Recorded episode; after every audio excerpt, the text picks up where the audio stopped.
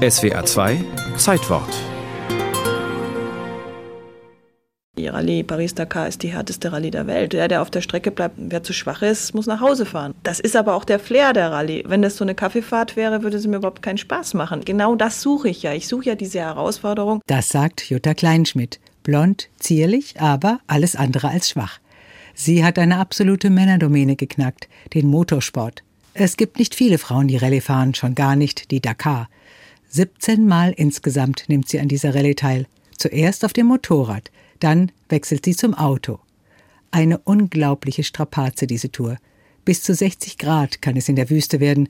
Bis zu 10 Stunden am Tag sitzt sie 2001 am Steuer ihres Mitsubishi Pajero, die Strecke über 10.000 Kilometer. Viel Offroad durch Wüstensand.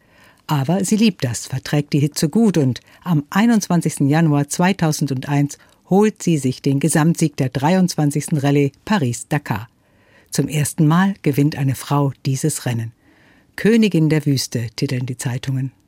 Es stört die Männer natürlich immer noch, wenn sie hinter einer Frau ins Ziel kommen. Aber ich denke, in Zukunft wird es schon ein bisschen normaler werden.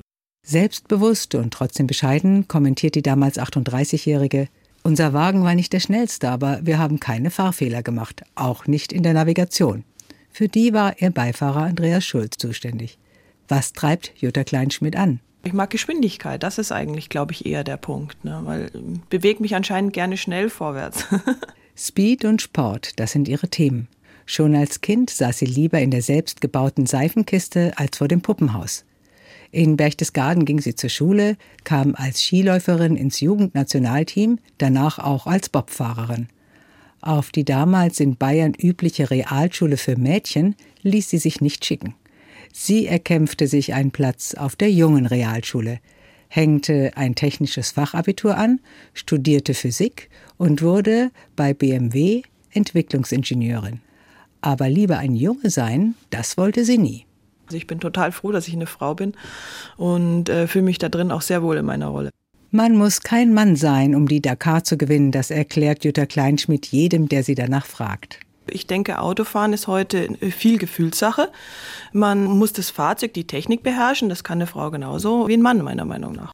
Was aber letztlich den Ausschlag gibt, ist wohl ihr Wille, der sie Krisensituationen meistern lässt. Also ich habe in meinem Leben eigentlich nie aufgegeben und manchmal hat man ein bisschen länger warten müssen, dann war die Durchstrecke länger und man hat vielleicht auch oft mal an einer Stelle sagen müssen, also hier komme ich jetzt nicht weiter, ich muss jetzt vielleicht einen Schritt zurückgehen und dann von der anderen Seite wieder anfangen. Im Endeffekt habe ich eigentlich die Ziele immer erreicht. Mut zum Risiko gehört aber auch dazu. 1992, nach acht Jahren Ingenieurskarriere bei BMW, stieg sie aus und startete ihre Rennfahrerinnenlaufbahn auf dem Motorrad. Das hätte schiefgehen können, ging es aber nicht. Und Jutta Kleinschmidt hat es nie bereut. Sie weiß, was sie will und was sie nicht will. Als die Dakar 2009 aus Sicherheitsgründen nach Südamerika verlegt wird, macht sie nicht mehr mit. Das ist nicht mehr das Gleiche, meint sie, zu viel Teerstraßen. Jutta Kleinschmidt gibt heute ihre Erfahrungen weiter, hält Vorträge über Motivation, Teamarbeit, Grenzerfahrung und Krisenmanagement und hat ein Buch geschrieben. Nach den Sternen greifen will sie aber immer noch. Kurz vor ihrem Dakar-Sieg gab sie schon ein neues Ziel bekannt. Ich würde unheimlich gerne die Erde als Kugel sehen, wahnsinnig gerne ins Weltall fliegen.